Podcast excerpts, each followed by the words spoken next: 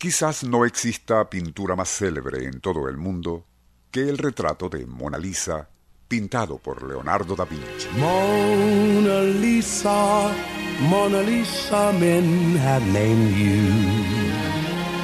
You're so like the lady with the mystic smile.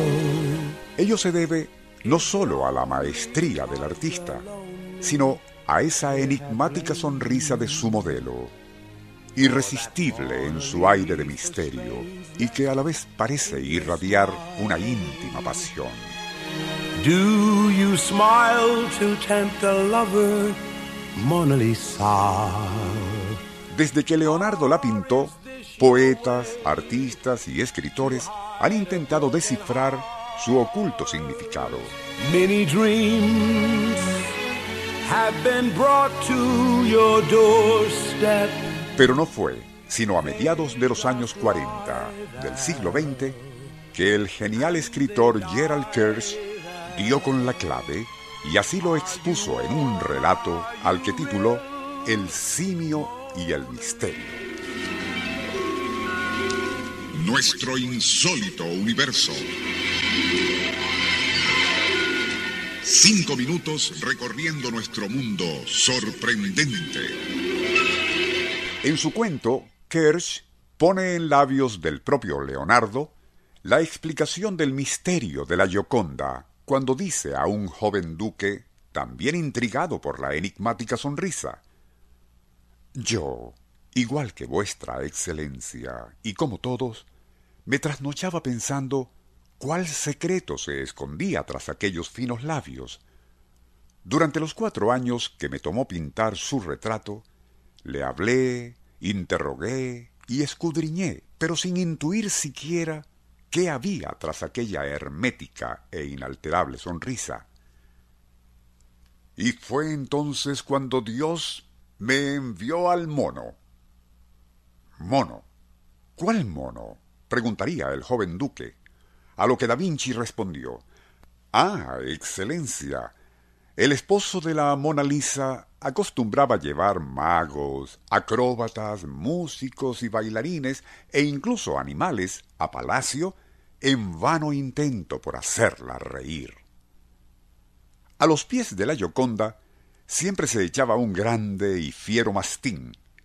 Cierto día ese animal se levantó y al agitar su cola, por accidente golpeó con ella a un pequeño monito disfrazado de arlequín, haciéndolo rodar por el piso.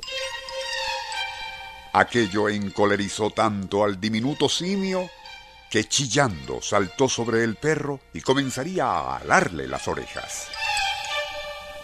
Era tan ridículo contemplar al indignado monito abusando de la paciencia de un mastín que, sin esfuerzo, habría podido destrozar a un leopardo, que hasta yo, que rara vez me río, solté una carcajada. Para asombro de todos, ella, la bella Gioconda, también lo hizo, y si bien de inmediato tapó su boca con la mano, logré saber por fin cuál era su secreto. Aquellos finos labios jamás se abrían porque a tan hermosa boca le faltaban dos dientes. Hasta aquí un resumen del ingenioso cuento escrito por Gerald Kersh en los años 40 del siglo XX y que por cierto fue descaradamente plagiado a mediados de octubre de 1993 por un odontólogo de Maryland llamado Joseph Borowski.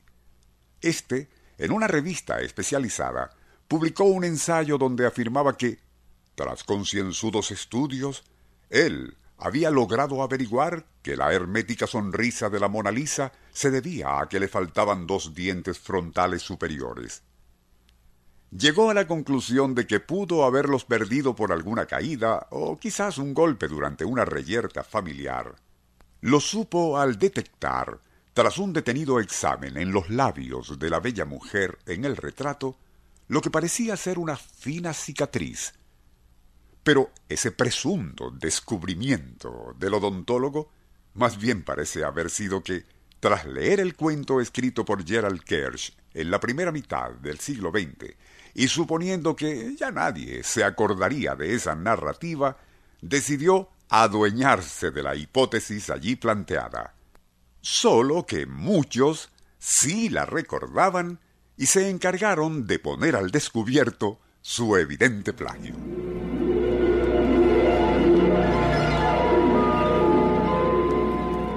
Nuestro insólito universo. Email insólitouniverso.hotmail.com Autor y productor Rafael Silva. Operador José Soruco. Les narró Porfirio Torres.